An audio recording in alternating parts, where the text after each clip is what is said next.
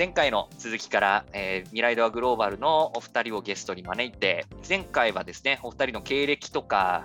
どこで海外に興味を持ったのかみたいなところを結構詳しく一から聞いていったんですけれども、今回からはよくこう学生から上がってくる質問とかですね、その辺を僕が代表としてこう聞いていくようなスタイルで、ちょっとりょうさんとカギのお二人にいろいろお話を聞いていきたいなと思いますので、今日もまたよろしくお願いします。よろしくお願いします。でまずですね、何から質問しようかなっていうのをいろいろ考えた結果ですね、そもそもグローバルって何なんだろうという超根本的な質問をちょっとお二人にぶつけたいなというふうに思いまして、ね、グローバル化とかグローバルが進みますとかって結構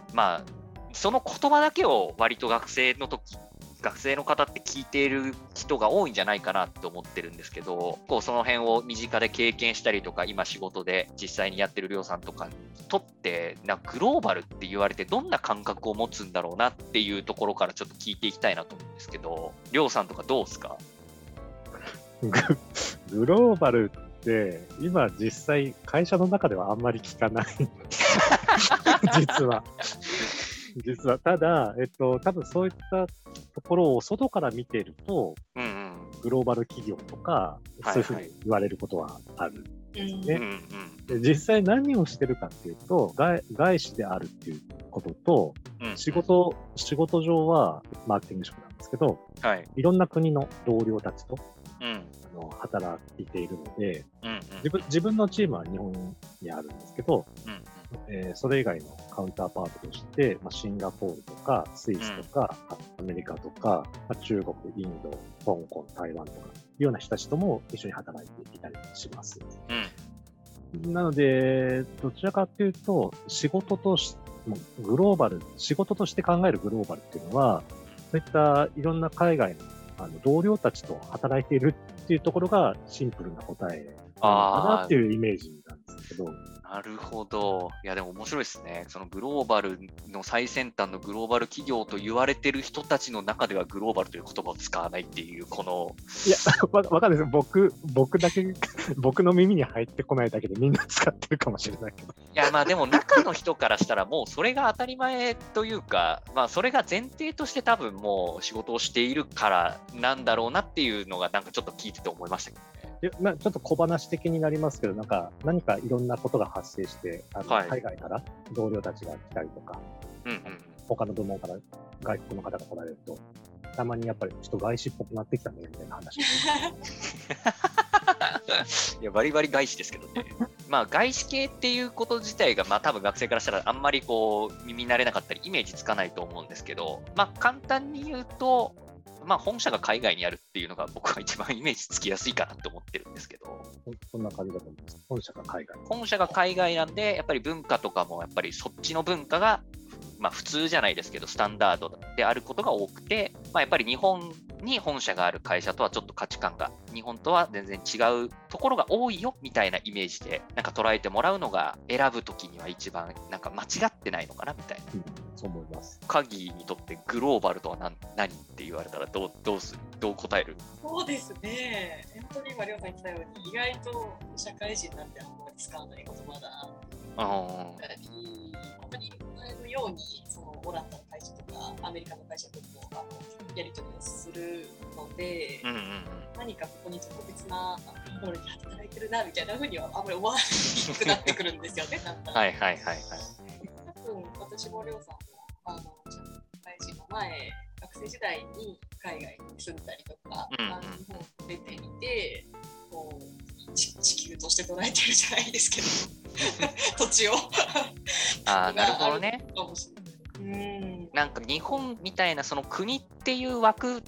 じゃなくて、その枠がもうちょっと広いみたいなイメージ、そうですね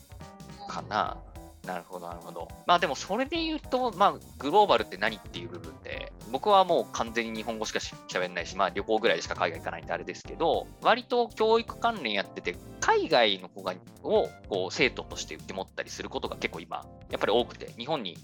住んでる海外の方が増えてきてるんで、やっぱ日本にいながらそういう人と接してるとグ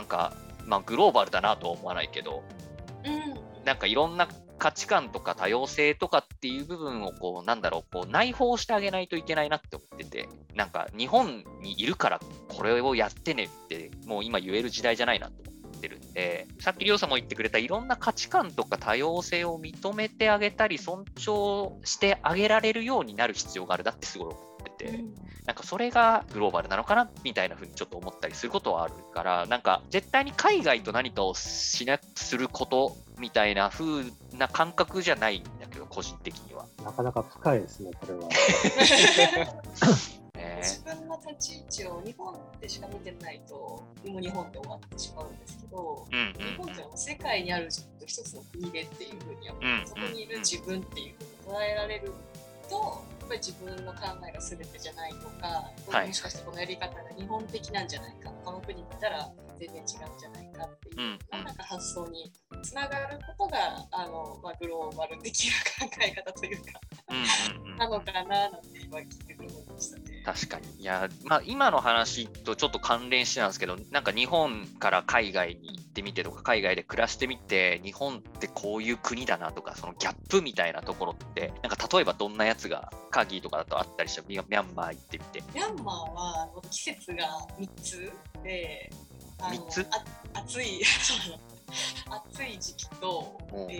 しい時期と、雨の時期ですね。あー、なるほど。雨季みたいな。雨季ですね。はいはいはい。があるんで、暑いちょっと近くあるという感じなんですけど、湿度が低いので、割とカラッと汗は引いていく感じ。あ、そうなんだ。結構東南アジアだからジメジメしてるイメージあったけど、雨季はすごいんですけど、暑い時は、はい、涼しいっていう感じで、涼しいって言っても雪とかは地方にあったらちょっと降るんですけど、あんまり長袖1枚で大丈夫ぐらいでした。はいはいはい。ミャンマーの方はすごいコート着てるんですけど、日本人であれば長袖1枚で大丈夫北海道の人が東京の冬全然冬じゃねえよって言うのと同じ感覚で、やっぱそういう国にいて雨季が続くと、本当にちょうど桜とかすごいみたいなって思ったり、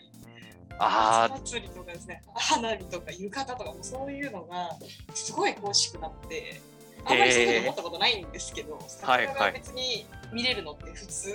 じゃないですか、はいはい、ちょっと結構その上で支えられてたんだなっていう風にうわー、それ絶対に海外行かないとわからない感覚だね、はい、それ。あ、なるほどね。なんかりょうさんなんかあります？すごい一生懸命思い出してるところなんですけどね、はい、例えばトイレとか日本って、はい、やっぱすごい綺麗っていうニュース、オリンピック関係とかでも出てたじゃないですか、はいはい、逆でやっぱりめちゃめちゃ汚かったなっていうのを思い出したんですよ。海外のトイレ、ね、海外のが、はいはいはいはい、例えばですね、ショッピングセンターとかのトイレ、日本だと別にどこでも使えるじゃないですか。まあそうですね、めっちゃ綺麗ですね、はい。便座がないとか当たり前ですし、なんか便座がないとかどうやってするのとかとか、もうすごく不衛生な状態だったりとか、はい、そういった困ったなっていうのをちょっと思い出しましたね。それこそね、女性からしたらね、死活問題的な感じになるけど、鍵どうだった？いや、そうなんですよ。便座が濡れてるとかですね。すごい日本のトイレにはないなんかシャワーみたいなのがついてたりするんですよ、友達なので。へえ。どう使うか分かんなかったです。多分それもあってなんか結構濡れてるんですよ、絶対に。はいはいはい、はい。なんでもうなんか座らないみたいな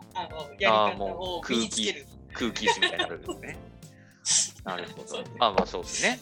トイレットペーパーとかもちろんないよねみたいなのを聞いたことあります。ああ、流しちゃうんですね、絶対。そうですよね。